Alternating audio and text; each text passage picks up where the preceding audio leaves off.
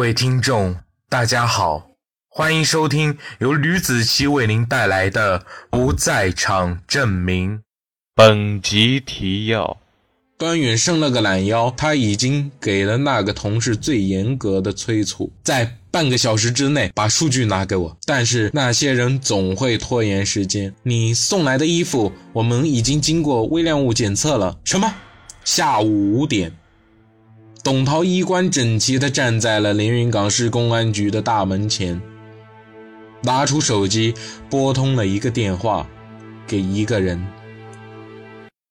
端远坐上了一辆公交车，十分十分不解董涛到底是怎么想的，为什么要把自己的文件夹死死地抱着。不过已经猜到了，这个胖子已经被自己的战术给吸引过来了，就等时间来给他答案了。他苦笑了一下，看向了窗外的车水马龙。他突然想到了一件事儿，自己还没有把葛慧的衣服要走检查。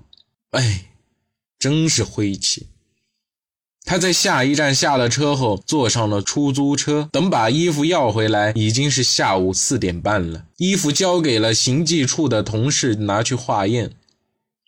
端远伸了个懒腰，他已经给了那个同事最严格的催促。他命令在半个小时之内把数据拿给我。作为微量物检测的工作来说，简单的测试半个小时都用不到。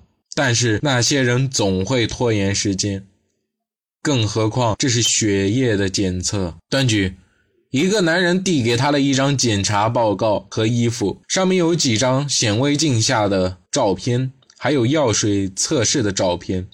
端远接过了手后，这个男人就要走。你给我过来，这纸上写的是什么东西啊？端远看着纸上的数据一头雾水。端局，你送来的衣服，我们已经经过微量物检测了，没有发现任何血迹。什么？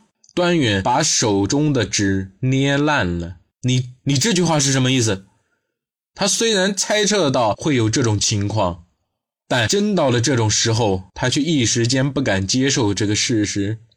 这衣服如果有血迹的话，恐怕已经被洗掉了，但我们没有证据说明之前这件衣服上沾满了血。妈的，端远真的急疯了，把手中的衣服扔在了地上。下午五点，董涛衣冠整齐地站在了连云港市公安局的大门前，拿出手机拨通了一个电话给一个人。端远正盯着那团被揉烂的化验单发呆，他愤怒地抓起了化验单，用力地扔进了纸兜里。叮铃铃铃铃，突然电话响了。端远抄起了电话，有些冲动地对话筒说：谁啊？是我。董涛走上了楼梯。你办公室在哪？对于董涛的出现，端远是始料未及的，他的出现把自己的愤怒冲得烟消云散了。两分钟后，董涛出现在局长的办公室门口。他刚敲响了门，端远就迫不及待地把门打开了。你来了，我想你应该对我的到来不该这么惊讶才对啊！这不就是你为我设的圈套吗？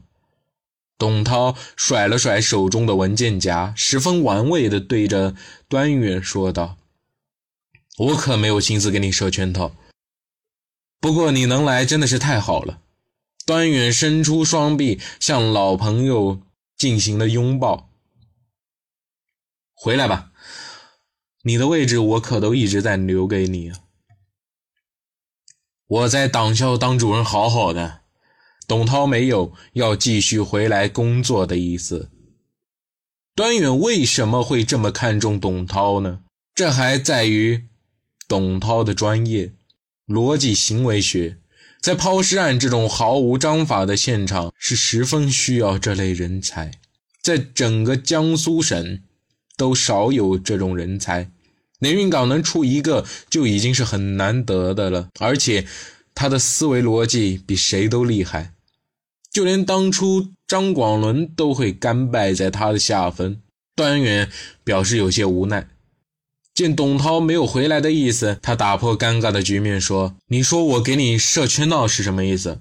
我以为张广伦在这里面是你加进去的，看来他真的在嫌疑人之内了。董涛小声嘀咕着，声音若有若无，但全被端远听在了耳朵里。哎，这案子到底进展成什么样了？你告诉我吧。你这不是还是想加入咱们吗？端远咄咄逼人。好吧，我不想加入，我只想介入，协助你们的调查，可以吧？董涛把文件夹塞回了端远的手中。只是介入吗？端远平复心情，语重心长地说道，好吧，介入就介入，这里很欢迎你，但是我介入的事情千万不要告诉别人。我可是这种事，如果换做我也会这么做的。端远立马地打断他，不提这个了，文件夹里都看完了吧，案件的大概内容全部都在里面了，得添加一段话，葛慧的衣服没有血迹，下午我才要来葛慧的衣服进行血液测试，没有任何的发现，看来这案子果然和他有关系。董涛眉宇间透露出一丝无法琢磨的表情。啊，你在说什么？端远看向了董涛，我只是猜测一下凶手轮廓，发现了一个差不多的人。啊，谁？嗯，不能告诉你，只是我的猜测罢了。但是葛慧他们两个人的嫌疑也不小了，最后一个和死者接触的人很可能就是真凶。可是现场这么多百元大钞，他们有什么能力做到？而且总共加起来有小三万呢。端远说道，死亡时间已经确定了，和他们没有任何关系。他的朋友家通话记录我也查了，是在十点三十，而且那两个男女孩并没有作案的时间，女孩腿脚不便，男孩有药店的不在场证明。不着急，船到桥头自然直，既然你同意我加入，我就安心了。明天我约你一起去见一见张广伦吧。那真的是太好了，正想抽空看看他呢。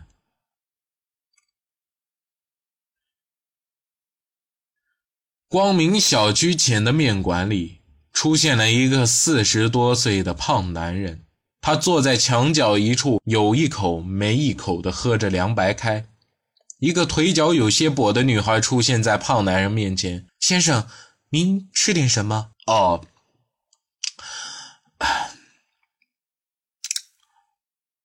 我在等朋友，等会儿我朋友就来了，到时候再点吧。董涛看了眼眼前的女孩以及女孩脚上的伤，一切都是那么的正常。葛慧不知道眼前的胖男人会是扭转一切的一个棋子。啊，他应了一声走了。葛慧长裤按照张广伦的要求换成了短裤，而且还特地的把伤口外的纱布多露出来一点。董涛见结疤的伤口又喝了口水，心不在焉的看起了手表，似乎有些着急了。就在这时，张广伦走进来了。最先看到张广伦的是葛慧。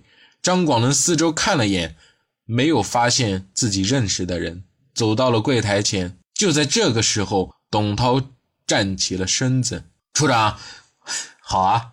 其实张广伦并不是想出来见面的，他并不想接触老同事，可是奈何这两位是自己的生死之交。此时看见董涛，他竟然不敢相认了，因为他的变化太大了，胖了不少。